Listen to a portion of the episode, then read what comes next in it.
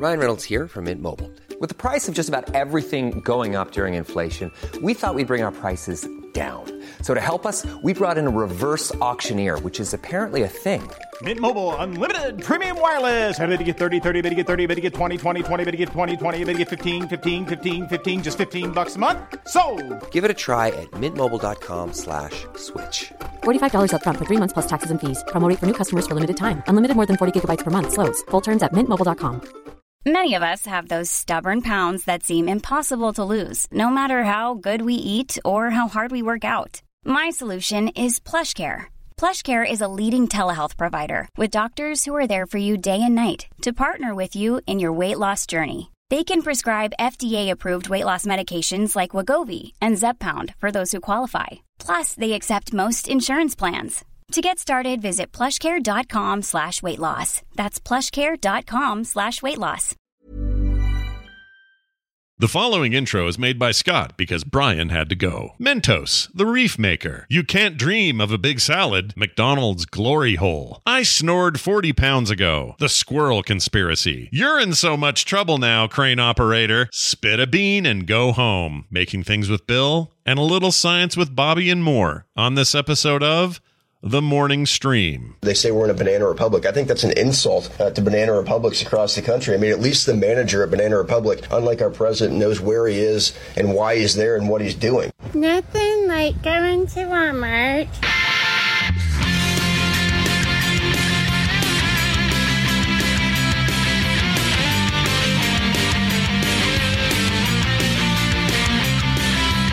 The Morning Stream, into daring rescue action.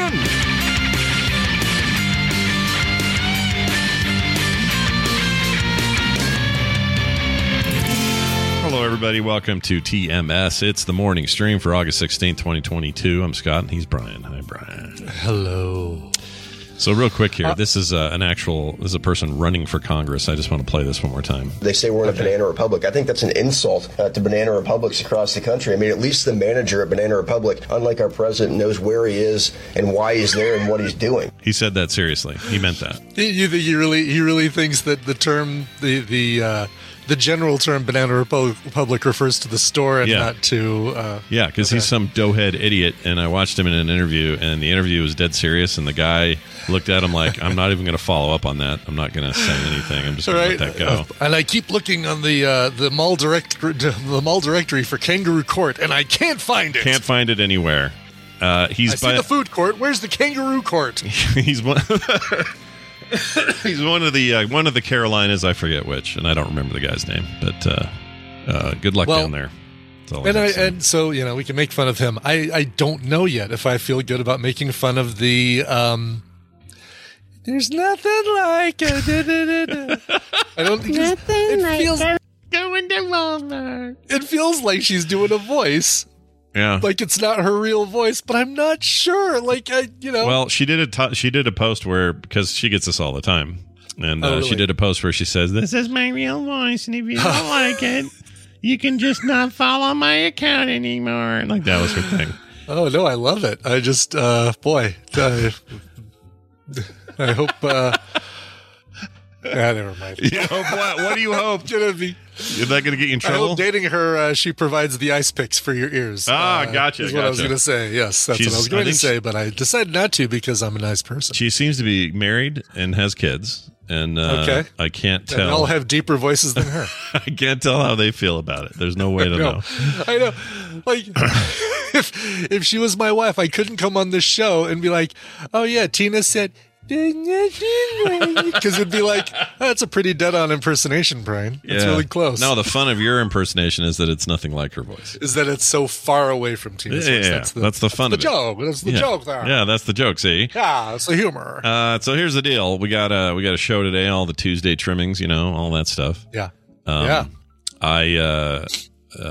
was going to tell you. Oh, I know. Before I get to this list, so last night, I had a bunch of spaghetti. Okay. Mm-hmm. And I think that contributes to dreams. Now, I ate early. It was like before 7. So I was like, I had a nice, I don't know, till 11 o'clock or before I went to bed. So I had a big bunch of time for your usual biological digestion zone. It's fine. Mm-hmm. But I still think these dreams, these wackadoo dreams I have, might be fueled by what I eat. So now some of you at home are going, yeah, you load it up on pasta. It's not pasta. I do these bean-based spaghetti noodles, which is totally giving away our news thing. It's basta is what it is. Basta. I forgot the beans. Not garbanzo. It's like... mung. It's probably mung beans. Is it mung? I forgot. They're really good, though, and good for you and less... sure. Less pasta like and all that.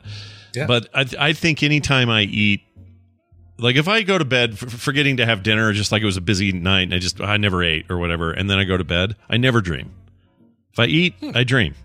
I think that's it. Really? Yeah. I think my body's like, hey, look at all these fresh nutrients. I'm going to show you some shit. Get ready for this. And I'm going to show you some. Wait, let's go back to the not eating. Like you just eat dinner really early or don't eat dinner at all, or what's the deal? No. I'm not saying I don't. I'm saying on those nights, on the rare times where I have done that, because for whatever reason, you're on a trip or you're busy or I got home late or whatever it is, and I didn't eat anything. Those are nights you don't drink. Okay, so it's not like a regular, taking your weird fasting thing to new and horrifying levels. Dangerous heights. None of that. All I'm saying is the nights I have the worst dreams are the nights where I have eaten closer to bed and large amounts. Does that make sense? Like a larger meal. Yeah. I'm not like pigging out or anything, but a big plate of this pasta bean thing with a bunch of fresh, meat sauce on it. When I eat like that, boom, bam, every night, all the time. Yeah. Okay. So, all right. Well, if I did the bag of salad at night, I probably wouldn't have these dreams, Maybe I should do that. Those are nutrients too. Yeah, but they're not this. I don't think they're like the. You're thinking like heavier nutrients or heavier food. Heavier food, that. Well, why don't you test it? Why don't you have a bag of salad for dinner? I'll try it tonight. This week and see if you dream. Because I'd be willing to bet that it has nothing to do with what you eat. But really, but who knows? Maybe it does.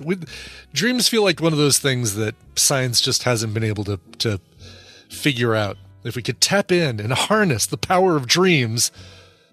Yeah. Then all of our dreams could come true. Yeah. I'm curious if anyone out there, send us your emails. Have you dreamt differently if you eat more closer to bed? And does that cause you any kind of issues? And I don't mean I had heartburn, so I woke up and was grumpy. I don't mean like that. Yeah. I mean did you have a steak dinner at 9? If I drink heavily, you're not heavily. If I go to bed more than buzzed, maybe borderline just drunk. Yeah. I don't do that as much anymore. Thinking about the actual term, Brian, how was last time you were drunk? And I'm like, well, I mean, even TMS Vegas, I didn't get drunk. I got tipsy. Yeah. I certainly wouldn't have been able to drive. I certainly, was laughing a little bit more than usual, but, you weren't sloshed. I wasn't sloshed. Wasn't sloshed by any stretch. Yeah. So, no. But when I do drink, then it does affect my dreams. So maybe there's something to what you're describing. It could be because of course, in drinking's case, alcohol goes straight to your senses and stuff. I don't know the terms for all this, but so maybe that's different. But I don't know. Claire says you didn't get drunk on the high roller. To my reply was, no, I did my best, but it's all you can drink, and I drank. There was never a time that I was waiting for another drink. It was in my hand, even more so than the actual night of TMS Vegas, when both Shelley and Barry were making sure that I always had a full drink at all times. At times, I had 2 full drinks in front of me. I was sure Shelley was trying to kill you at one point. She tries, but she can't do it. She just can't do it. She can't do it. No. Yeah, I'm too strong. Anyway, the true drunkest times I've ever seen Brian, here are the 2 times. You want to know the 2 times? Here's the 2 times. Oh, I know one of them. Yeah, one of them was on Periscope. One of them was a late night Periscope at Dave's house. I remember that. That's probably, I think it was my first time I'd seen you quite that drunk. Probably. Yeah. Second time was Vegas 2019.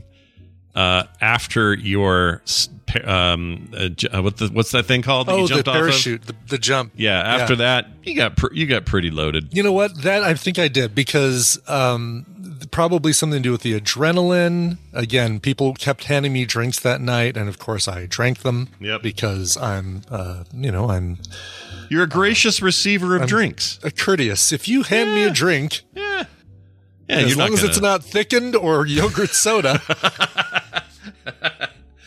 Those two exceptions, yeah, you're good. Yeah, he'll drink it. But yeah, those are the only two times. So I would say that you're not all that drunk that often. You know, I don't. You know, I hope people are try and keep it within my, like, keep me on the same track, right? Like if I'm drinking nothing but gin and tonics, don't come up to me with a grasshopper or a Colorado bulldog or a white Russian or something that's got milk in it or something, you know, a dairy, one of those drinks that has dairy in it. Yeah. Don't do that. But maybe don't do that ever. No creme de menthe, please. Yeah. Oh, is that? I didn't realize that creme de menthe meant it had cream in it. I guess that makes sense because creme is cream. It's right there in the name, Scott. Yeah, it's right there. It also has mint in it. It's got some mint. Ooh, it's minty fresh. It's menthe. Yeah. Creme de menthe. Nice. Nice. All right. Well, anyway. All right. I'm going to now share with you a cool list I found. Cool. All right. I'm pretty happy with this. Let me pull this up. Okay. So once in a while we try to do some, you know, like a little quiz for Brian or whatever. These are more just facts that I want to quiz you about or kind of poke you with. That's good because I did trivia last night. We came in second. Oh, nicely done. I tried to talk us into one right answer, and people talked me out of it. But then I turned around and I talked us out of a right answer into a wrong answer. So it all came out just fine, and we lost by 1 point. So had neither of those two things happened, we would have won. But anyway, that's fantastic. All right, so check this out. Do you have any desire at all to be buried at sea? Is that a thing you've ever thought about? Yeah, it's crossed my mind. Yeah. Okay, like throw your ashes out there or whatever. Yeah, my real goal is to be buried in a gold statuette and dumped into a deep part of like South America or Africa where a village can find my statue and worship you as a god. Yeah, yeah. You'll be the great white god of the north. Yeah, so it's like, wow, look at this god in his funny hat. Yeah. That's basically what they'd say. Yeah. What would they call you, do you think? Do you have a name they'd give you? Sal. Wow. That's what they call me, yeah. Sal. All hail Sal. Yeah, all hail Sal. May his blessings touch our home. The great golden god Sal. That's fantastic. Anyway, so well, here's the deal. Sea, sure. So here's the thing. I got a company here that will turn dead bodies into ocean reef. Because, you know, some of the ocean reef is either in danger or gone. And so their deal is, if you've ever romanticized being buried at sea, the company Eternal Reefs offers an innovative solution.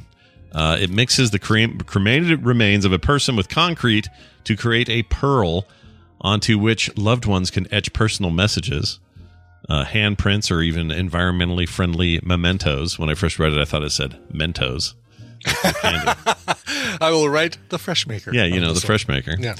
The pearl is then encased in a reef ball that is dropped into the sea where it provides a new habitat for fish and other sea life. So basically, on top of this ball, what you picture in your head is a reef builds on top of it, and things can attach to it and continue growth, growth. Circle of life, man. You could be that ball down there.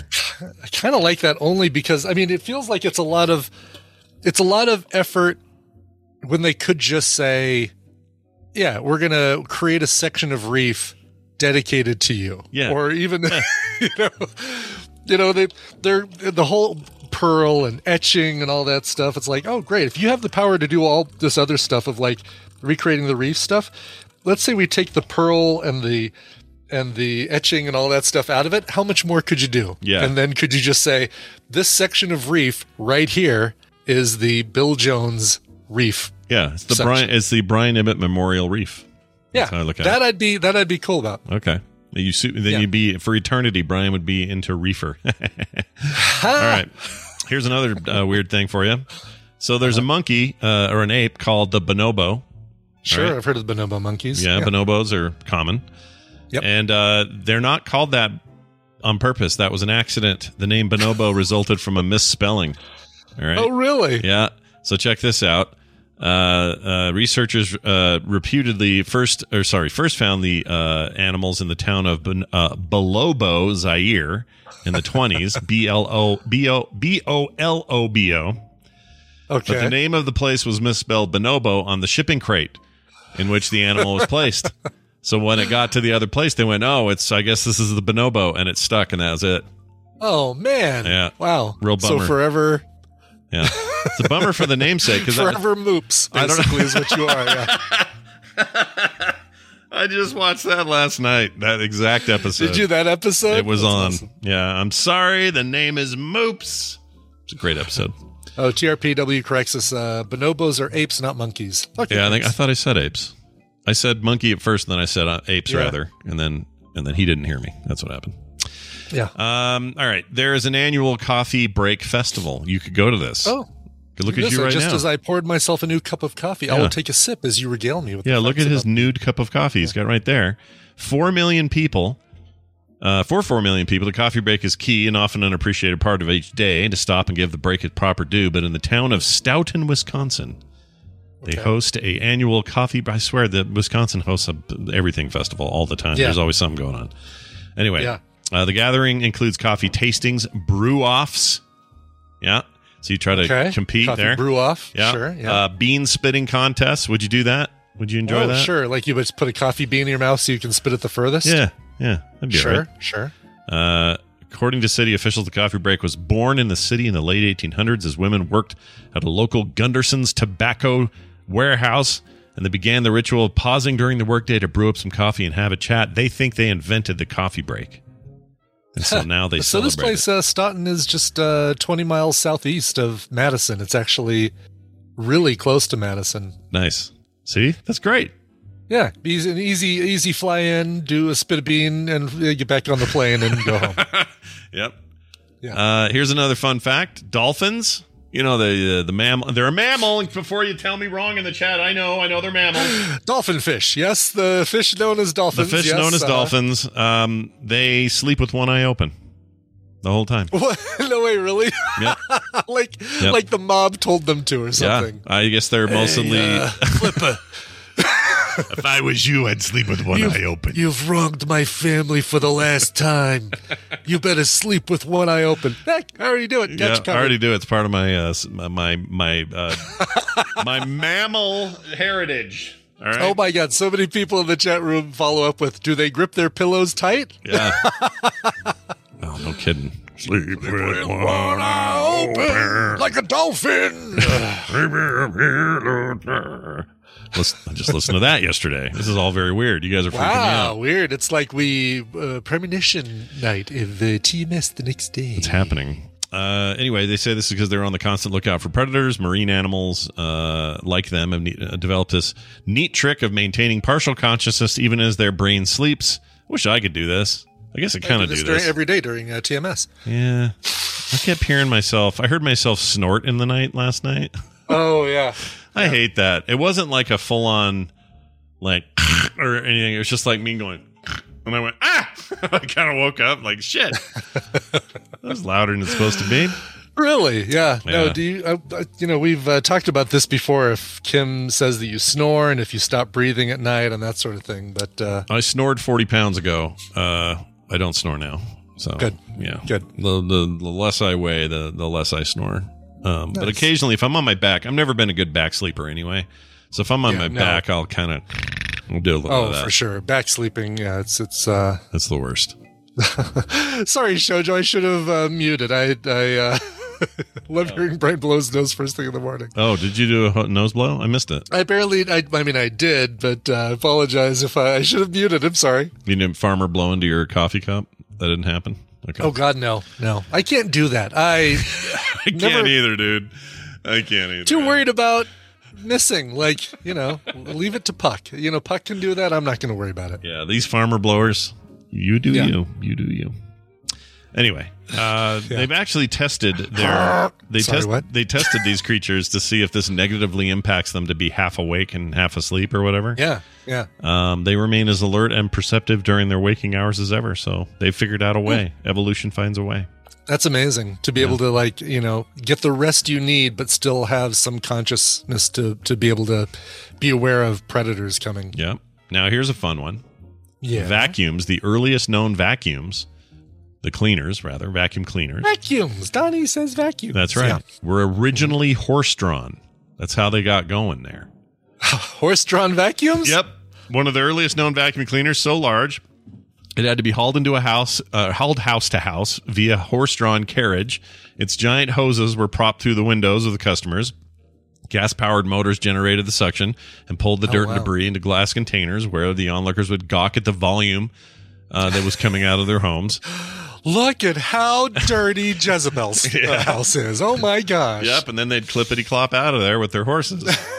Go to the next one. I mean, you look at your fancy, I don't know, what's a cool vacuum now? The Dyson. The Dyson, sure. We got a Dyson. Sure. I like Dysons. We have a Dyson also, and that thing's, I'll say this for Dyson, like, it works as good as any other good vacuum. Like, the suction and all that's fine. Mm-hmm.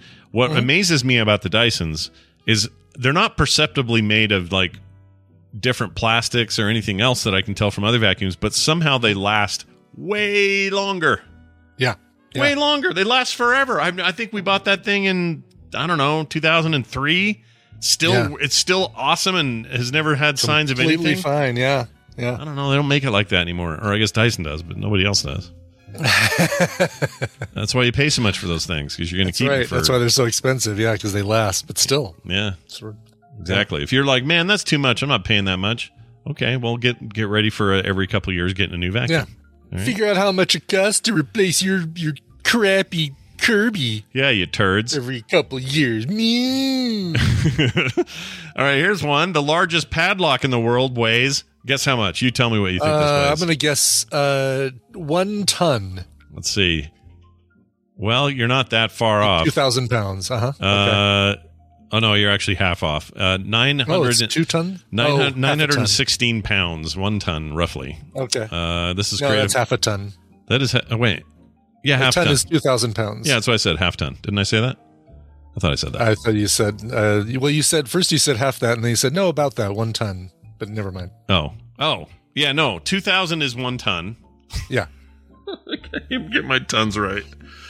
My tonnage is wrong. 1 ton tomato. Yeah. It's half a ton. Half a ton. Created by a team of students and teachers at the Palavo Arts College in Russia.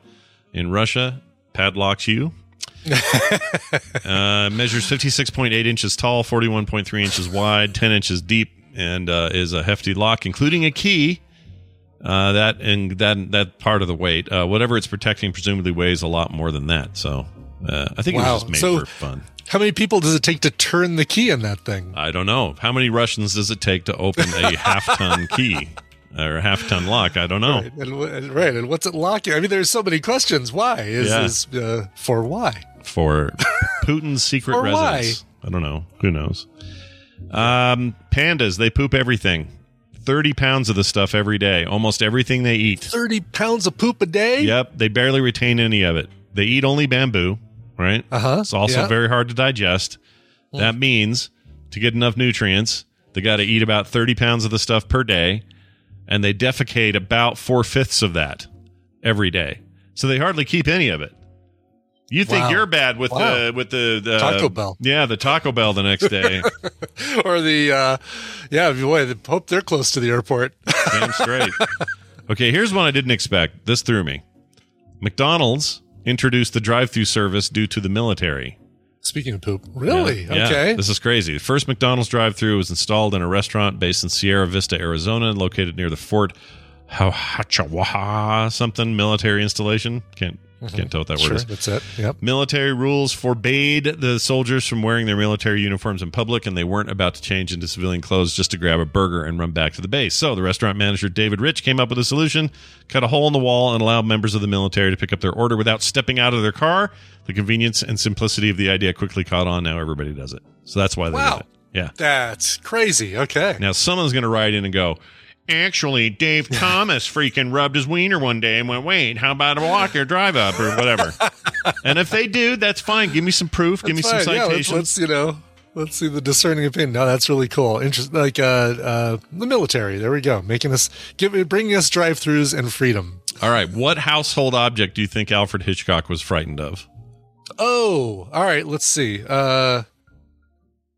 Household item, and I'll say that it would be. It was a stalk of celery, wasn't it? He was afraid of a stalk of celery. I'll give you. You know what? You're closer than you think. Oh, really? And by that I mean, I'll say the refrigerator. All right, you would. Let's make it more. Let's say you're closer because it's a food item. So think of a food item. What food item is Alfred Hitchcock really? Okay. Terrified of? Good evening. What food item? Let's see.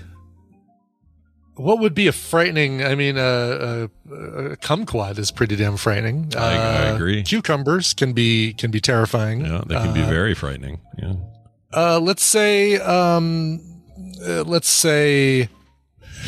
Geez, a banana. Let's say a banana. All just right. So I can keep moving. Fair enough. Fair enough. Here's the answer. It's actually eggs. He was frightened of eggs. Really? Yeah. Here's a quote. He actually said this in 1963. I'm frightened of eggs. Worse than frightened, they revolt me. What white... you know, you're doing a great impersonation of Lorne Michaels right now, and I don't want you to stop. You tell that Jimmy Fallon he's going to be great one day. The white round thing without any holes. And when you break it, inside there's that yellow thing, round, without any holes. Blood is jolly red, but egg yolk is yellow, revolting. I'll never taste one, he says. Wow. Yeah. My gosh, he's interesting. Yeah. He needs holes. Like that. His complaint is lack of holes. So give me a good donut. See, I'm going to just lean right into Lorne Michaels. Dana, please bring me a donut. Oh, can we talk about how I had to bounce from that podcast? I wanted to like it so bad, and there were so many great guests. You know what? Once I just accepted the fact that no former SNLer is going to go on there without listening to an episode and know that they're technically going to be the fly on the wall while David and Dana talk. They just don't. They don't. I mean, look. As somebody who talks for a living, I get it. You need to be talking, but those two really like the sound of each other's voices. Like that's all they want to do. And when they bring in a guest, it seems like prime time to really dig into who this guest is. It's like, oh, you got so-and-so? Awesome. Mike Judge. Oh, let's hear about Mike Judge. Yeah, let's hear this guy the whole time. No, let's have these two banter constantly so that Mike Judge barely talks. Oh, it really bugged me. The thing that... you almost can see it coming is when Danny Carver really wants to do an impersonation of somebody. And so he's like talking to the guests and saying, so you'd say it's kind of like, I don't know, like if Mickey Rooney was watching a football match. Yep. Hey, I'm watching football. Hey, look at me. I'm watching football. Yeah. Everything is like this weird. I don't know. I had this feeling when he was on Comedians in Cars Getting Coffee with Seinfeld. And I had the same feeling that he wouldn't shut up. He just would not be quiet. Not, I don't mean just be quiet, but just like stop thinking it was all about his turn to say something. Yes, and nudging it towards what he does best, which are impersonations. Yeah. But it's rough, man. I'm actually I just finished listening to the Ellen Cleghorn one, which I thought was really good. But I almost want to like make a diagram of like 5 minutes of that show. And tweet it to Dana and David and say, here's how much you guys talked, and here's how much Ellen Cleghorn talked during this sample 5 minutes of the show. Yeah, just a pie graph with a little sliver of time she got. Yeah. Just bums me out. Anyway, there's that. Because I really like those guys. Yeah, they're great. They're funny as hell, no doubt. But, boy, they like talking. Pigs don't sweat. You probably knew that. Yeah, I knew that. Yeah. I feel like I knew that one too. They don't have any sweat glands. They perspire. So, yeah, that's why. First of all, Hawkeye, I don't sweat. I perspire. Yeah, they roll around in the mud. I don't perspire. They roll in the mud to get clean and to avoid the gaze of the predator. The predator can't see them if they're covered in cold mud.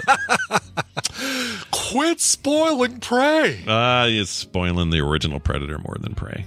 But there are things in Prey. Yeah. You'll see. Yeah. They play with that some. I'm sure they do. They can't not. Yeah. The fuller your fridge, the more energy efficient it is. Ooh. So put more shit in sense. There. Yeah, because they're all the cold items are actually contributing to keeping other newer things cold more so than the actual device. If it's like 3 or 4 items, the fridge is doing all the work. So pack that fridge, baby. Get it in there. Oh, man. Two recent things I got that I got to talk about, how awesome they are that are in my fridge right now. Yeah. Both at Trader Joe's. Yeah. Their chimichurri sauce. This is like this little tub you get in the refrigerator section. And I put a dollop of that in my scrambled eggs as I'm mixing them up sorry, Alfred Hitchcock, before I cook them. And then cook them, and it's like they're cooked into the eggs. Yeah. They're so damn good. Chimichurri sauce. And great. Then the sweet and hot jalapenos. So I had this recipe a while back of these candied jalapenos, right, that you'd have to pickle, and they'd have to sit there for weeks and weeks and weeks. Now I'm just going to go buy them from frickin' Trader Joe's. Yeah. It's a jar of them. Yeah. And they are so good. Dude, Trader Joe's is the greatest place to buy groceries in the history of the world. It kind of is. It's expensive, but it's still kind of really good. I mean, it is, but it isn't. Like I found we get, well, it's a trade-off, right? Like there's some stuff that's cheaper and still better, but then there's things that are more expensive, but so much better. So much better than Trader Joe's, yeah. Oh, I love it there. Yeah. All right. Umbrellas. Swan sauce bio cow? Okay, I'll have to look for that. Oh. Trader Joe's is so cheap, says Kissy Bears. Yeah, my experience is for the most part, you can really save money there, but if you want certain items, you're going to pay more for those. There are a few things that are a little bit more expensive. Boy, their wine though. I mean, you can get the $3 chuck there, which is the Charles whatever wine, which isn't bad. It's better than $3 wine should be. Yeah. Oh, I imagine. Yeah, but, I can't think of anything bad I ever had at Trader Joe's. It's freaking fantastic. Yeah. Umbrellas were once only used by women, Brian. Only women used umbrellas. Oh, really? Mm-hmm. Wow. Yeah. They did it, associated with the fashionable parasols women would carry with them nicer days to keep the sun from their skin. But in the mid-18th century, the barriers started to fall with public figures like philanthropist Jonas Halloway carrying umbrellas during public events. And then soon others took notice and said, you know what? We could also keep the sun off our face and the rain off our clothes. We don't have to be fancy men. We can just be like the ladies. Excellent. Well, that's good. Yeah, that's pretty cool. Yeah. All right. Here's my favorite. All right. Number 16 on this list is squirrels are behind most power outages in the United States. Most of them. Really? Oh, man. Okay. Yeah, this feels like some squirrel hate coming, but all right. The American Public Power Association, or APPA, have a data tracker. It's called the Squirrel Index. That's how big this is. That analyzes the patterns and timings of squirrels' impact on electrical power system. Turns out the peak times of the year for squirrels attacking are from May to June and October to November. So we're about to enter. We've exited... high squirrel time. We're going back in soon. Typically, the squirrels cause problems by tunneling, chewing, etc., through electrical insulation or becoming a current path between electrical conduits. So basically, they get just shocked. Like Scrat. Yeah, I'm just visualizing. It is like Scrat. Yeah, just visualizing Scrat. Scrat was chewing great. On a cable. Scrat was the best part of those movies. I think. Yeah, I think so. I agree. All right, I'll give you one more. Scrat was the Sergio Aragonés comic in the Mad Magazine movie that was Ice Age. Yes, that is correct. Yeah, he was like Scrat was like the border. Yeah, that's a perfect way to put it. That's a perfect way to put it. Here's your normal thing. You can have that one, Scott. You can tweet that one out later. It's all yours. It's just excellent. I could never think of a good way to explain it, but that's what Scrat's job is in those things, and why he didn't have. I know he had a couple of shorts dedicated to him. Yeah. But why he didn't have this runaway, success on his own, I don't know. Mm-hmm. I don't get it. All right, spider webs. Ooh, yep. Yeah, they're cool. A good No Doubt song, and also a a thing that comes out of the butt. Well, not really the thing butt, that comes out of the butt of a spider. Yeah, the bum spider bum. Spider bum. Spider bum. It's ancient Greece and Rome, or this is when this happened. Doctors used to use spider webs to make bandages for their patients. Really? Yeah, they believed, this is supposedly, because we don't know, I mean, we probably know now, but they believed that they had natural antiseptic and antifungal properties. I never trust anything that says, believed to have something properties. It does feel like just wild speculation, doesn't it? Yeah. Oh, the thing that just came out of a spider's butt, I'll bet that has antifungal properties. To me, it's like because you never see mold on it. It's like these Planters dry roasted peanuts I've been eating. It says here, heart healthy with a big heart logo. And then below it says, may reduce the risk of heart disease. May. It's their safe word. It's their weasel word, as Randy called it during Film Sack pre-show. He was right about that.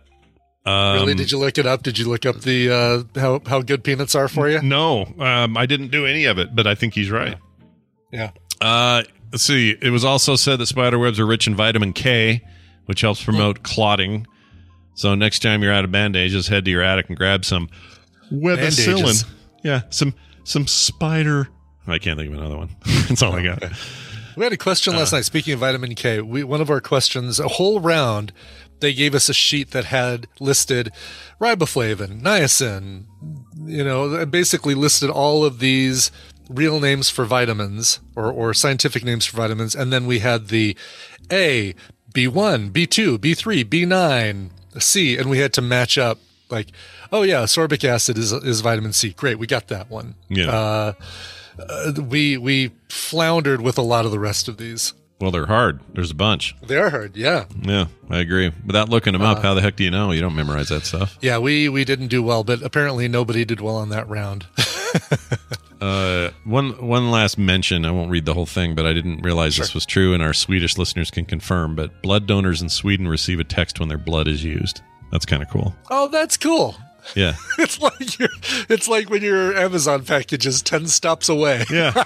It's like, hey. Your blood was just put into Larry Gamalka of 14th Avenue. That's right.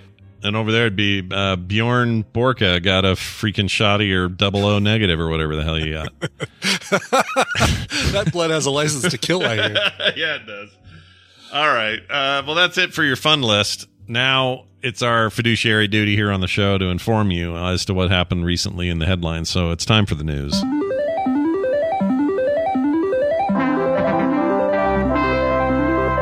It's time for the news, and it's brought to you by... Brought to you by the aforementioned bean-based spaghetti noodles. We don't know what kind of beans they are, but they're great. My wife would tell me if she was here. She's not.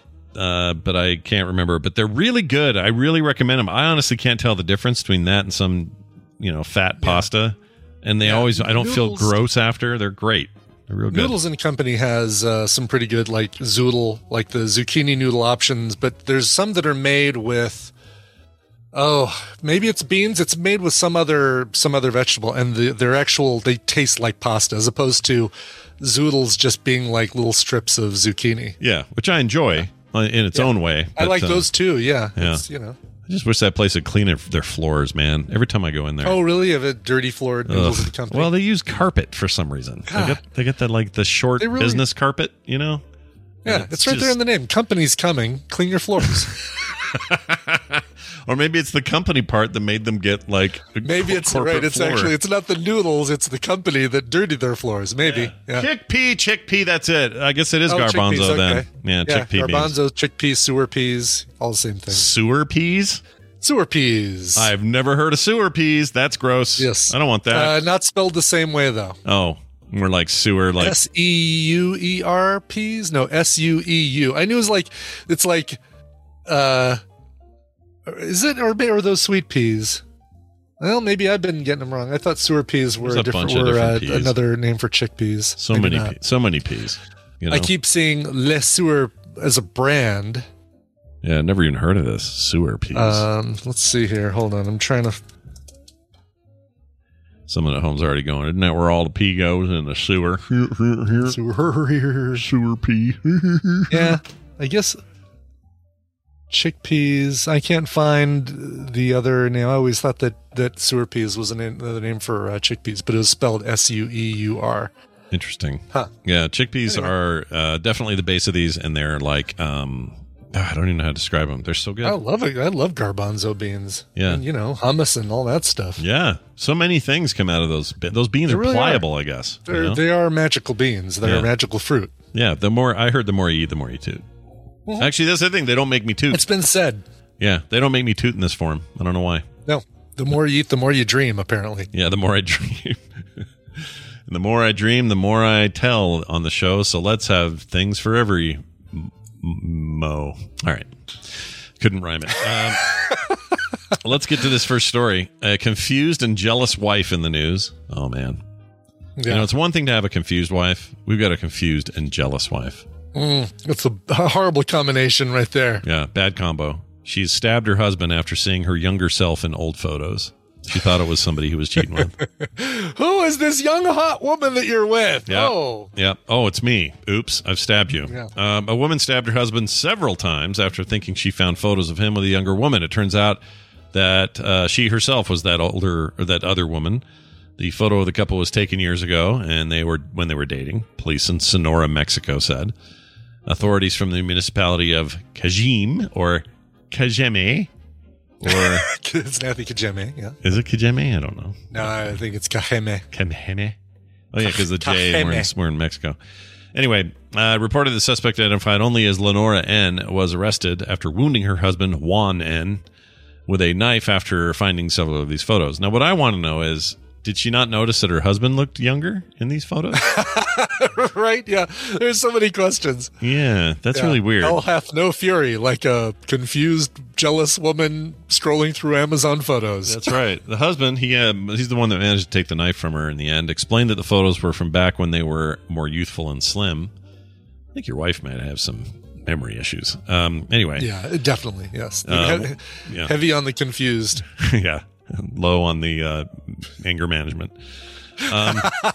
Juan apparently convinced his wife to digitize the old snapshots to store on his phone. Fortunately for the man, the police arrived at the scene after neighbors heard screaming and sounds of the scuffle.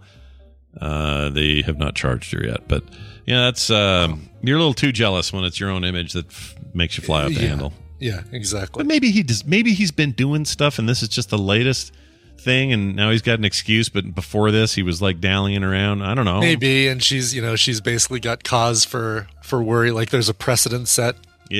Something. It's probably weird. I bet something's a little weird there. Don't know what it is. She's just looking for some reason to stab him, I think. Yeah. That sounds about right. You make this snorting noise in the middle of your sleep when you sleep on your back. Stab. Leave peanuts in the bed. If you lived in Nevada, which Brian only visits there. Okay. Yeah, I don't want to live in Nevada. No, nobody wants to live. That's not true. People want to live in Nevada just fine. Sorry, Shoujo. Yeah, you guys are all great. But a copy and paste error resulted in a Nevada home buyer getting 87 properties for the price of one house. Jackpot! Yeah, that's what it sounded like to me. Exactly, yeah. A Nevada home buyer literally got more than she bargained for and ended up with an entire swath of lots in a subdivision in west central part of the state while buying a single-family home. The buyer was originally purchasing a single-family home in Sparks, Nevada, valued at $594,000. Geez, wow. Just a couple years ago, that would have been like $220,000. Yeah, right, probably. However, the Washoe County, Nevada assessor and Washoe County recorder's office had records showing the buyer gained not just the property she was buying, but also 84 extra houses, including two parcels in Toll Brothers Stonebrook Development, just northeast of Reno. Oh, yeah. I was learning how to use Microsoft Word, and I didn't know the copy and paste, and just, Yeah. Yeah. I love it. Oh, yeah. I love it. It got flagged, of course, and then they quickly notified the company involved, and everybody, freaked out. But it was somebody just accidentally did a bad copy and paste, as that turned out. Jeez. And so it doesn't stick. I'm afraid to tell you, lady. You don't get all. They didn't get to keep it? No, they don't. No. Clerical error in your favor. Collect 84 lots. Man, if that were true, I'm trying to think of something that happened to me. I can't think of anything. Nothing ever happens in my favor. But if I've ever had a mistake in my favor... Yeah, it'd be great if you could go, oh, I'm sorry, insurance company, you only charged me $1 for my $800 visit. Right. Sweet. Right. I'll just pay that $1. No, they always... Yeah, you just, listen, when stuff like that happens, it is our duty to not report it and just smile and say, one for me. Yeah, one for me. I do like the idea that James screwed it up. I think we should send this out. Yes. Or as somebody, Captain Kipper, somebody said, Free Rangers asked, why is it Steve Buscemi? It's like, where have you been? Come on. Man. You got it. If you knew James Adams. Yeah, if you knew James, you'd know that what Brian did there was a dead-on James impression. But that's the problem. He's kind of a low-key guy. He is. You might even be a same-sex Mary fan, but you don't hear him talking on the albums. You just hear him singing. Yeah, you just hear him sing. Yeah. It's dead-on. But I do kind of want to send him the link on text and say, yo, bro, this you? Or something like that. Just see what he says. Just see if I can get a little rise out of him. Yeah, right, sure. Did you do this? Yeah, I'm hoping to see them at the beginning of September. I think they're going to make it. I've already got like a few things kind of planned for this kind of guys trip that we're taking out there. Me and Barry and Tristan and the real Chris Brown. We're going to this place called The Cabinet, which is a new bar in Bally's that has a hidden speakeasy behind a safe door. Whoa.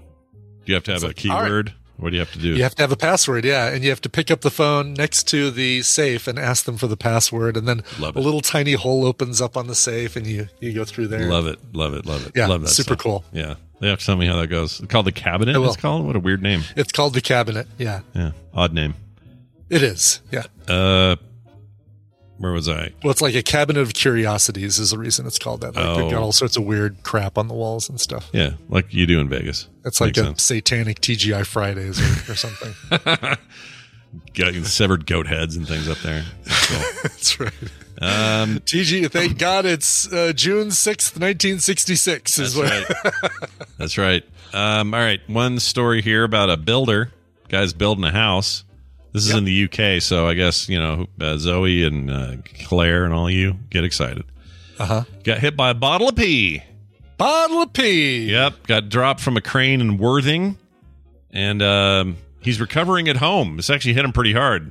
Jeez. The man who was part of a team of builders working on a new healthcare center, or as they say in the UK, sentry. They don't say that, but they spell it that way. In Worthing, was taken to the hospital. He is now recovering at home. An eyewitness said the worker was out cold after the bottle hit him in the head. I was hit by something warm. Yeah, that's right. The witness said somebody in the crane did something they're not supposed to do. Oh. Yeah. Sussex police and the health and safety executive will be investigating the accident. Police were called around 5:30 p.m. Blah, blah, blah. The man, reportedly suffered from neck pain and was told, or was taken to the hospital as a precaution. Teams of builders have been working on the site, this place in Worthing for 2 years, blah, blah, blah. Their safety is number one. The responsible contractor, health and safety, is Galford Try. What? Galford Try's number one priority. I don't know why they're telling us that guy's name. I don't care about that guy. Anyway, he says we can confirm the incident took place at the site. Investigations are underway. Boy, you guys make a lot out of a bottle of pee over there. Guy said to the crane operator, "You're in so much trouble now." Oh, man. I submitted that as a title, too, because I wanted to do it before somebody else did. Someone play some Aretha Franklin music. Ah! No, that doesn't work. How about...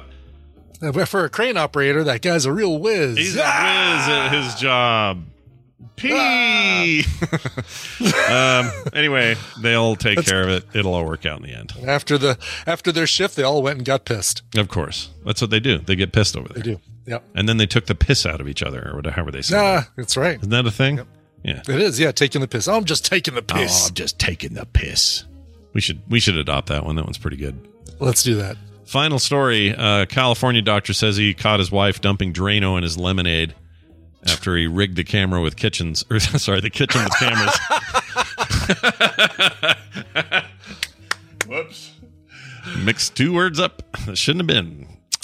California radiologist said he has video evidence of his wife, a dermatologist, sprinkling his drinks with dangerous household chemicals like Drano on multiple occasions.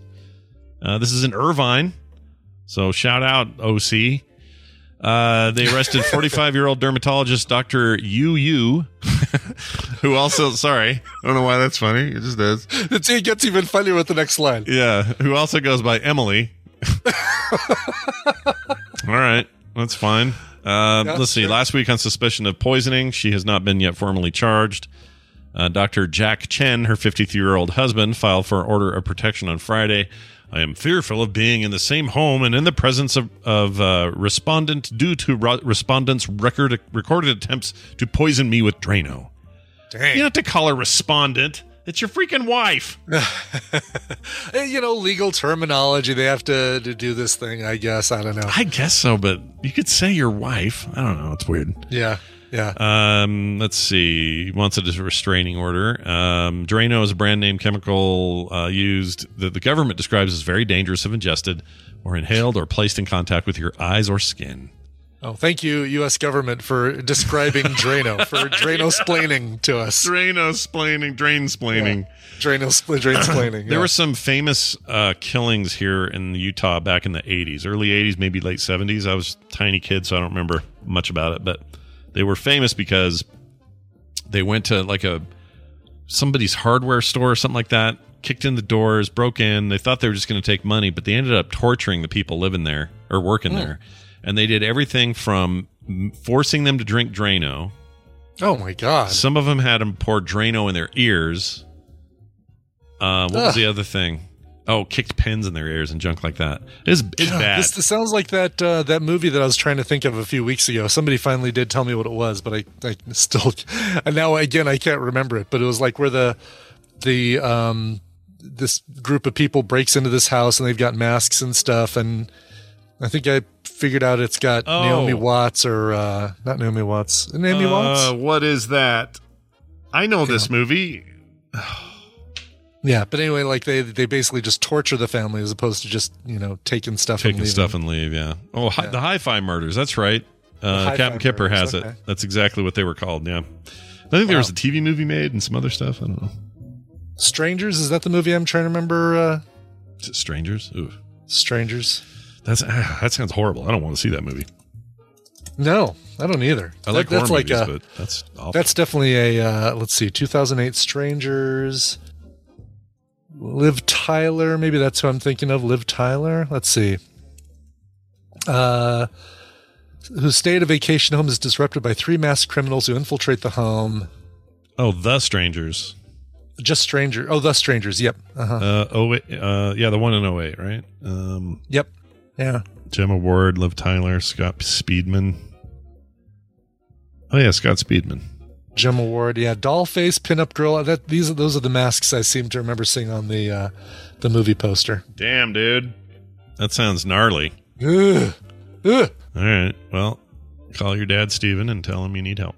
All right. That's it for today's news. We will now take a break, and when we come back, we'll spend some time with Bill and then Bobby, and then we'll see what we have time for. We don't know. It's a little bit short today. But Brian, you got to play a song, so play that song. Yeah, let's go to soulful pop singer-songwriter named Hunter Moreau, spelled like the island of Doctor, ... Brand new single from her called Be All Right. This is, I don't know, it's got shades of Olivia Rodrigo, Taylor Swift, but also... more modern, like more singers outside of the pop world. I really, really dig this. It is called Be All Right. Here is full name Hunter Moreau. Went to the corner store to pick up my serotonin. The shelves were empty, they were all out of stock. Called up a friend of a friend. Said that I'd owe him. He sold the last of it. Just my luck. Looking for the green lights. I think it's gonna be fine. Cause it might be a mess, but this mess is mine. Yeah, I might be a mess, but I'll be alright. I'll be alright.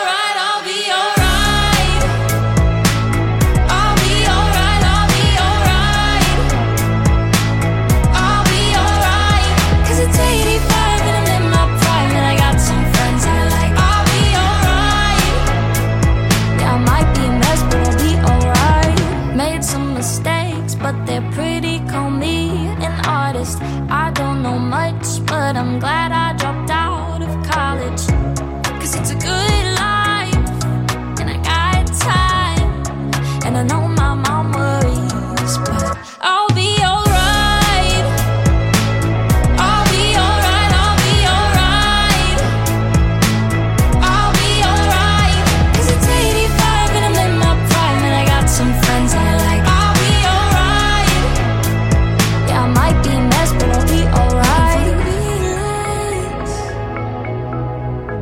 I think it's gonna be fine. Cause it might be a mess, but this mess is mine. Yeah, it might be a mess, but I'll be alright. I'll be alright, I'll be alright.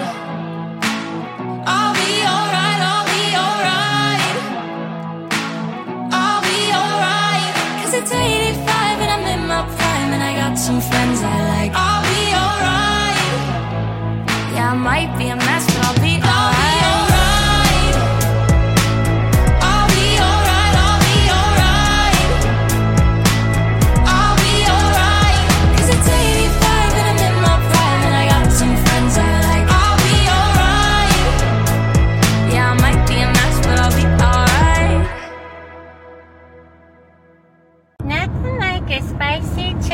Chick-fil-A sandwich dipped in special Chick-fil-A sauce from Chick-fil-A.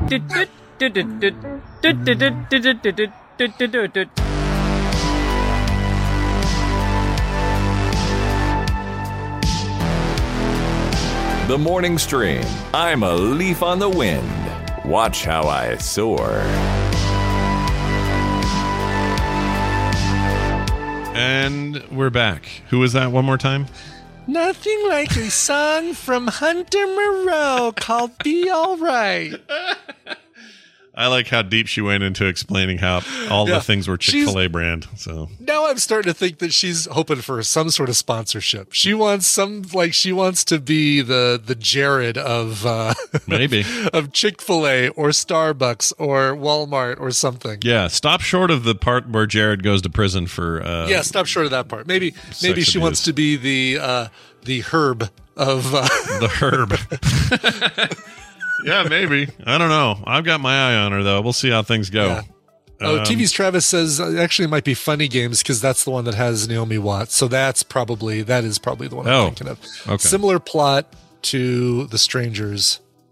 I like the one that's like a reverse of that where they break in and then the guy from Alien or the guy from Avatar ends up being a blind veteran from the Marines or whatever and kicks the shit out of everybody. What was that called? Really? Oh, wow. Yeah, I can't remember. They thought he was an easy target because he's blind and old and all that, and then when they go in there to get him he turns out to be just like freaking ninja John Wick and just destroys everybody. I can't remember the name of the movie though. It's really good though. Anyway, hey guys, what's this? Your bat cave's open there, Bill. Bill Durant joining us from the beautiful parts of the world over there known as the Pacific Northwest, and also the fantastic company that he started called PunishProps.com. He's here to talk about making things like he does every Tuesday. Bill, welcome back.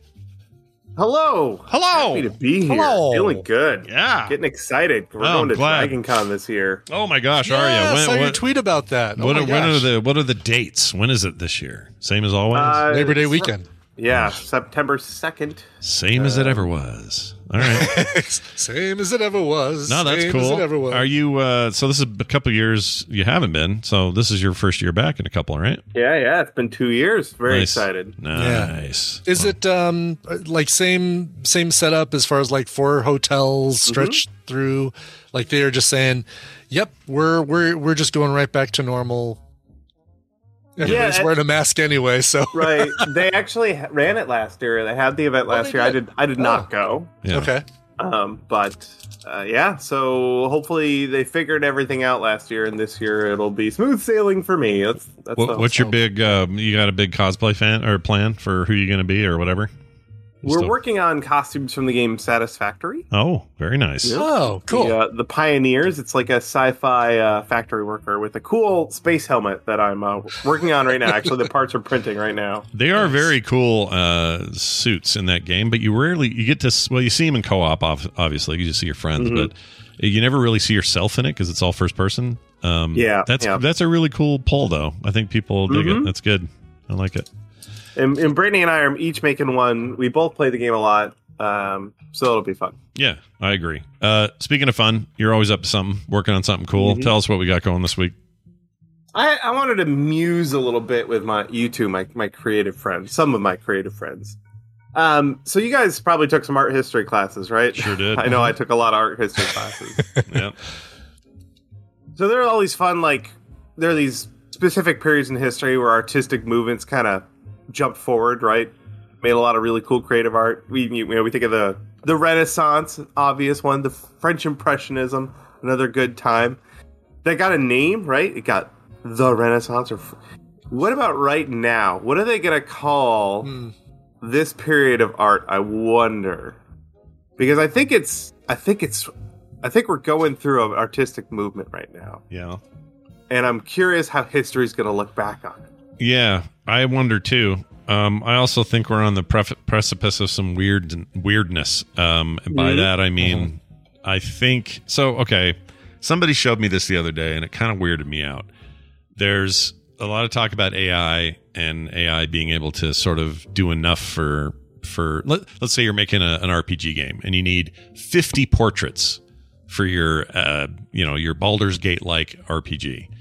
And these little fantasy portraits, guy's got a patch and a bald head, and the other next person's got a big full beard, and he's some kind of warrior guy with an axe half shown in the image, or whatever it is. It used to be you would commission an artist, and they worked there, and they would make all of these portraits one by one for your game. It is now not only feasible, but 100% possible to just feed information into an AI and have it spit these images out and have them look as good as you want them to look, and you didn't have to pay anybody. Now, that's one thing. Fine, whatever. It helps with automation. Fine. But I also heard about this site where their whole thing is we do AI-generated art, and we do it based on the style of the artist you want. Mm-hmm. So you can go over there and say, like Brian's always bringing up Bill Sienkiewicz from Marvel fame. Mm-hmm. I want Sienkiewicz looking, Batman. They'll do it. And Bill gets no credit or money for it. He gets nothing for it. They just get this AI who spits out this art based on the style of some famous artist you mentioned. Could be dead, could be alive. It doesn't matter.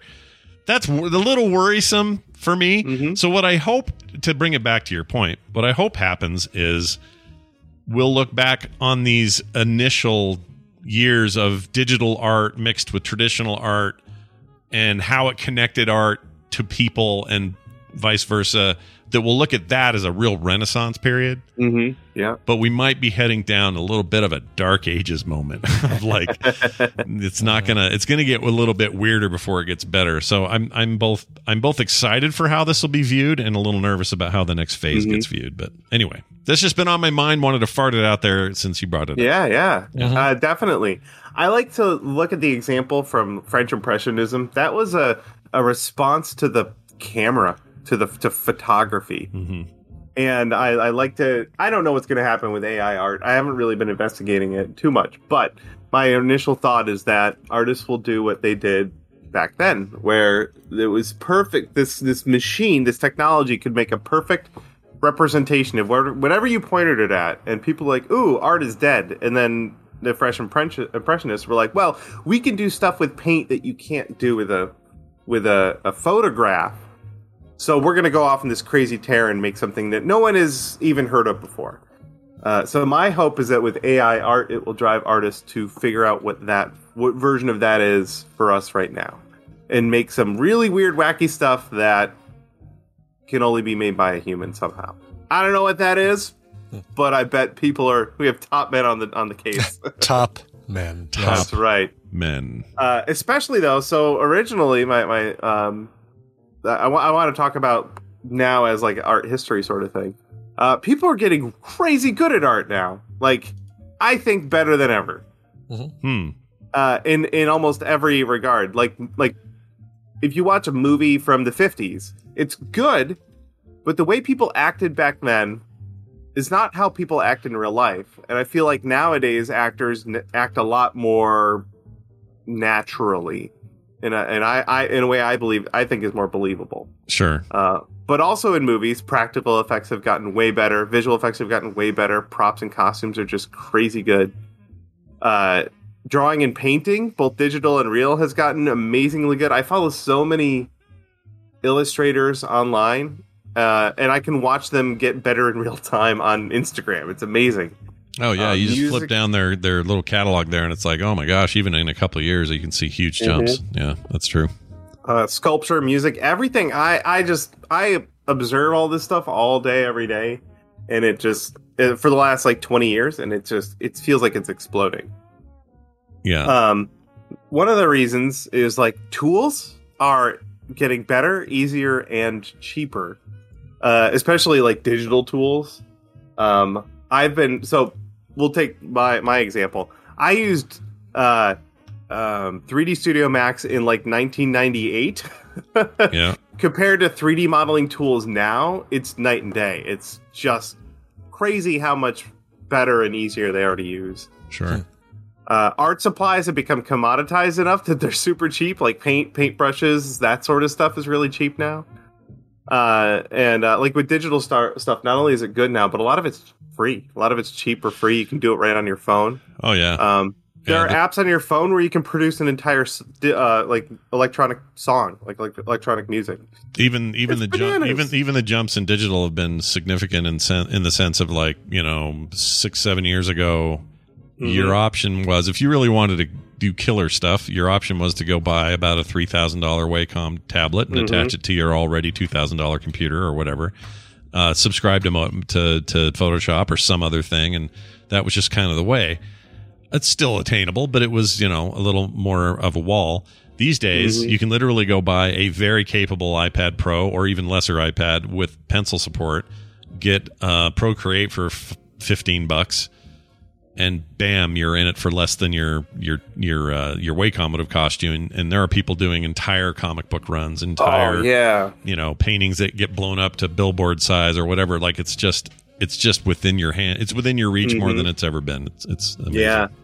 And this all gives, especially young people who have a lot of time, it gives them an opportunity to practice a lot. Like, way more than you could if you had to, like, fill a sketchbook or cover a canvas and then get a new canvas. Like, everyone's getting tons and tons of repetition. Yeah. The knowledge is more available. You know, obviously YouTube is just awash with tutorials and that people share. So people, when someone invents a new technique, I know in cosplay, whenever someone invents something new, first thing they do is share it with everyone else. So the knowledge base in a creative community is, like, raising across the board. Everyone learns as people invent new techniques. Yeah. But also, it's possible to like you can follow the coolest artist that you could imagine on Instagram, and then send them a message. And it's likely they'll get back to you. Yeah. Could you imagine it? Could you imagine if, like, Picasso was on Twitter? You right? You'd respond to all your questions. Yeah. Yeah. If you and you could tweet him and he would get back to you. That's just that thought blows my mind. But we can do that now. There are just so many amazing artists online that you can follow, and it's a good chance they'll get back to you. It's true of writers. It's true of directors. It's true of almost anybody now, which is great, because it's that gap of you're in some rarefied space and we're all just plebeians lapping up your work is it's not what it used to be. It's not. It's a much closer knit relationship than ever. Yeah. So I do hope that history looks back on this time and remembers this giant cheap leap forward we took, because it's been pretty cool to live through it.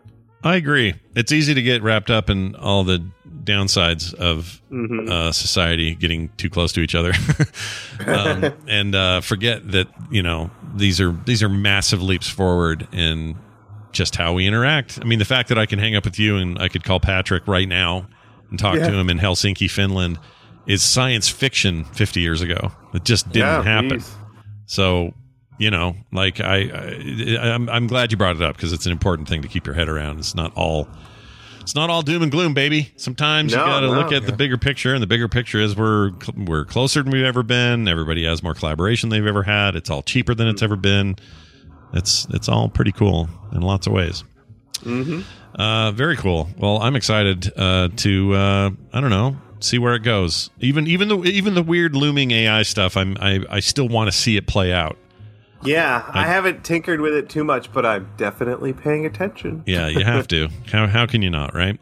I also, somebody showed me, this would be of interest to you, somebody showed me a link, or it wasn't a link, I couldn't go use it because it's not available to everybody, but they're doing AI-generated 3D imagery now, so they're doing stuff for printing. So if you're like, Darth Vader helmet, and it just does it. And then you've got it. And you might go in and go tweak and make a few tweaks, and boom, you're printing your thing. Or you could say Darth Vader helmet in Mad Max Fury Road Land, and it will do some crazy version of it. Really? And all the work's done. I've got a week 3D modeling a space helmet from Satisfactory. Exactly.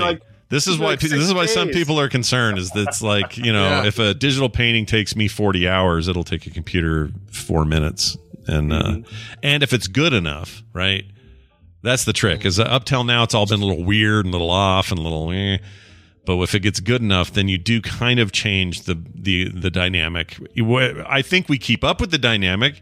Like, I'm always brought back to, you know, back in the day, there was this huge thing about Lotus 123 comes out, and the entire accounting world went, we're dead, we're doomed, our business is ending, we're never going to need an accountant again, this is awful. It actually increased jobs in the accounting world. Mm-hmm. It's like the complete opposite, and in exponential numbers. So I remember that enough to know that it's easy to get like nervous about this, but the truth of it is we don't know yet. Like, we just don't know. Yeah. It may change everything in some other positive way. I don't know. I have to think about it. But anyway, Bill, always fun to talk about this stuff with you. And I know you got a bonus link for us. What do you got over there? Yeah, this is a video we made with our friend Allie Spagnola. Oh, yeah. So she flew into Seattle a few weeks ago with a wacky project idea. She wanted to make a sculpture that is a bear with antlers. And we were able to make this entire sculpture in our basement in 2 days without buying anything. I had all the supplies. I am mighty proud. That is awesome. Wow. And it was just super, super fun. Allie's got so much energy. She's a great friend and a super creative person. And the video is just fun. We just had a great time. Oh, this looks great. I haven't watched the entire thing yet, but I saw some preview on TikTok or on her account on there, I think, and I went, oh, I need to go watch this. So now I know where to go. Go check it out. That's Alex Spagnolo's account. You probably cross-posted this or something. It's probably on yours. Probably. Yeah, who knows? Probably. Hey, Bill, really quick question before you go. Rainbow Bright wants to know if you're going to make the Sandman's helm. Oh, no. Seatbelt mask thing that he wears. My buddy Stephen K. Smith is working on one, so if you look up his YouTube channel, he's got one he's working on. I think he's got a 1 or 2 part video series up. Nice. Very cool. Nice. Oh, yeah. It's Bill Durant, everybody. Chinbeard on Twitter and punishprops.com. Have a great week. We'll see you next time. Yep. See ya. See, Dana and David, this is how you do a guest. That's how you let a guest talk. Yeah, you let them speak, have their say, you know. For a whole hour and a half, or however long your show was. I'm gonna do another impersonation of Lorne Michaels. You know what I like best about Lorne Michaels is that. That's a pretty good David Spade. It's not bad. Yeah, I think you should be proud of that. Okay, all right. Well, you know, yeah. I kind of leaned into James. That's a little more James. Yeah. All right. Well, we got 2 minutes of Bobby. Yeah, 2 minutes of Bobby time, or more. You know, we'll see what we can do here. Where are we here? Oh yeah, this. Science. Hey, you guys, science time with Bobby. Look at him. Just look at him. That's what he would look like without long hair if he cut it. It's all here. It's all there. You know, just pulled back. You need to do a Billy Mitchell cosplay, Bobby. Like, did I mention this before? No, you haven't. Just get a killer score in like Donkey Kong and you're all set, man. Exactly. Get a flag tie and you'd be a great Billy Mitchell cosplay. When I was growing my hair out and it was just really big and shorter around ear length, I look remarkably almost identical to a young George Lucas. Oh, yeah, I can see it. I can see that. Yeah. Those old shots of him around episode 4, poking around, looking like Director Man. Totally. Yeah. Well, all right. It's good to have you here. As always, you bring science with you. Yeah. I would love to know what you have brought with you today. What have you brought? Yeah, well, so I was poking around in some science stuff, and there was an article that came out recently that I thought was interesting. It touches on political science a little bit. And it's the idea that looking at the effect of television on polarization, political polarization. So a lot of times we blame social media for political polarization, right? Yeah, usually. Sure. So the pipeline being like social media leads to these echo chambers, which then leads to more polarization of people, which then, you know, causes more echo chambers and so on and so forth. That's our scapegoat, right? Even I... say that, you know, social media is causing the downfall of the cohesiveness of society because of this particular cycle, right? Sure. The problem is that whenever scientists try to do any research, because echo chambers seem to theoretically exist, we anecdotally experience them all the time. But the problem is that there's a good bit of evidence that they are either very, very weak or don't even exist at all on a large scale. That's just, anytime researchers try to look into this, they find that there's just, because of the amount of choice that people have, and when they study and look closely at how people behave on social media, it just seems that that people don't engage in these echo chambers that we think they do. They might,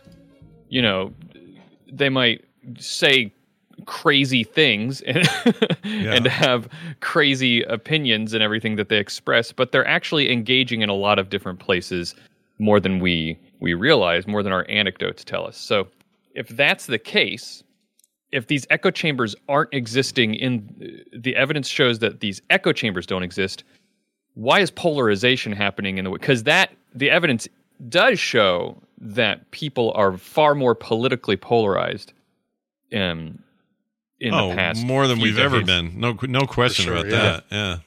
So if we thought that the obvious culprit was social media, then what is it? And so some people decided to look to an old ancient technology that some of your listeners might not know about, and it's called cable television. Oh, cable television. Cable gosh. That's such an old term. Yeah. Yeah, it turns out, so a lot of people go to, their favorite podcasts or online news sites to get their political news, but it used to be you turned on the TV to get your news. And some people still do that. So they looked at that and they found that it actually turns out that a lot of polarization, political polarization, can be very strongly linked to television viewership. And it seems like television is causing more polarization than the internet is, the data shows. Yeah. So that wouldn't surprise me. Because a lot of it comes from, 24-hour news networks and people who are really, really entrenched in their alliances there. Yeah. They're not letting the internet change. I mean, they may have to die off first before none of that matters. Yeah. Yeah. Is there also like something to the theory that, with streaming, you're able so quickly to get some information, digest it, go to something else, get some information, digest it, go to something else, as opposed to just locking in and not bothering changing the channel. You just let it roll. So, you're keying in on what the researchers, Brian, also think is going on, because that would be the next step. Like this data doesn't really tell us why people are being polarized by television more than internet, but what some of the behaviors that they've seen, and I'm leaving some of the numbers out because they're not as important. Just know that it's strong, the effect in television, but what they have seen, the data shows, is that television viewers seem to stay on whatever they're watching. They engage with a particular polarized network. So they defined left-leaning television as things like MSNBC and CNN, and anything more left-leaning than that, and right being Fox News and Breitbart, and anything more right-leaning than that, right? Yeah. But anyway, so people who are left-leaning or right-leaning on the ends of the spectrum, they tend to engage over longer periods of time, exclusively engage with their particular polarized media before ever venturing outside and looking at something else. And this, we're talking about in the order of like 6 months to 12 months. That's how long people spend. If you're watching Fox News, chances are that's all you're watching. Exactly what you're saying, Brian. That's all you're watching. And you're just leaving it on and you're not changing it. And it's just when you go to the news, that's what you flip on. Mm-hmm. But people on the internet, and this is again in the data, people on the internet tend to see something and they may identify as left or right, leaning on those ends of the spectrum, but they are engaging with the other side, more media from the other side, more often or more frequently than television viewers. And they think that it's because of the ease of being able to engage with those things, that because it's served to you so easily, it's so much just clicking on something and looking at it, or it being shown to you on Facebook or something. That's why that's happening. Yeah, because you can reply to a tweet. You can get into a common thread on Facebook. You can engage in lots of ways that are not possible watching a cable news network. So it's what always throws me is if you've got the kind of life where you can just have something playing all the time while you're getting other things done. Yeah. I do this, but guess what I watch? I watch Futurama or old reruns of MASH or something. I watch old things, new things, whatever, but that are just sort of happening passively in the background. Why you would choose to use a cable 24-hour news network to fill that need, mm-hmm. I don't understand it. But the difference is I could not understand that and never interact with people who love it. But on the internet, I cannot understand it, and I can interact with those people and find out why they feel that way or whatever. Sure. So this is interesting. I hadn't really thought of it.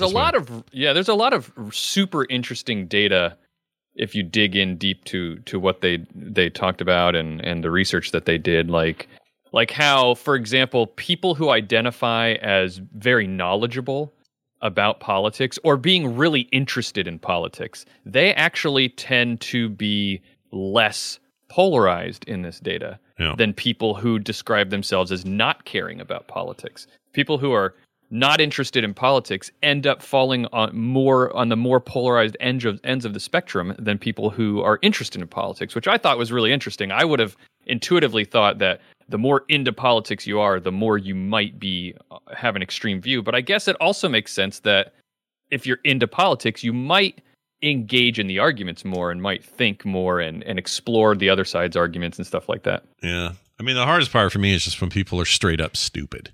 And by that, I mean performatively stupid. I don't actually think they're stupid.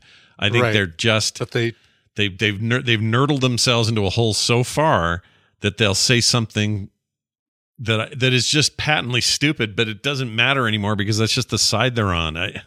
That part I can't. Yeah. That part's hard, and I kind of wish I couldn't interact with it. You know, part of me just wishes it was a weird sideshow I could ignore entirely. But it's important research that they do, though, because I mean, I really do think that a well-functioning democracy relies on informed citizens, right? So knowing that it seems like the internet is actually, despite what it seems like, social media and the internet actually is exposing people to more views and might be having a more mitigating effect than we think.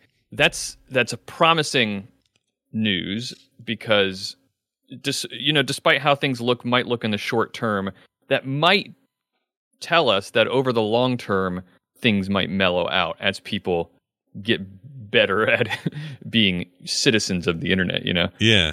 Because in a lot of ways we're still in the infant stage of this thing, you know? Yeah, for sure. Oh, for sure. Like as much as we like to think, oh, the internet's old now. We've been here for a long time. What is it? 94. We got the World Wide Web. Brah, brah, brah, brah. Like people can get that in their heads and think they've really mastered it or we're at the peak or whatever. But I don't think so. I think this is like Wild West time. I'm always an optimist when it comes to this stuff. Well, you're an optimistic guy with optimistic hair, and that's all we need.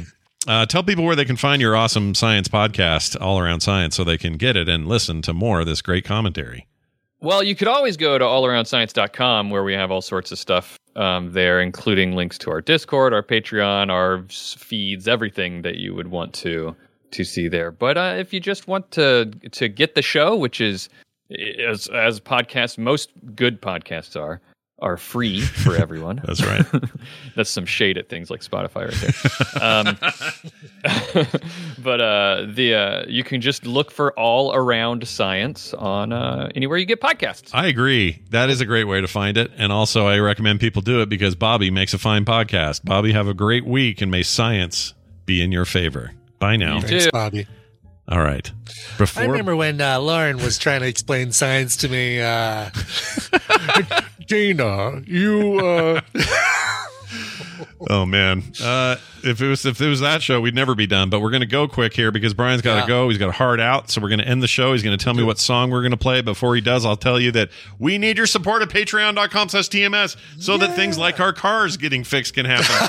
I'll pay for my car. How else are we supposed to live? We have everyday expenses like the rest of you. So please head on over to Patreon.com/TMS today.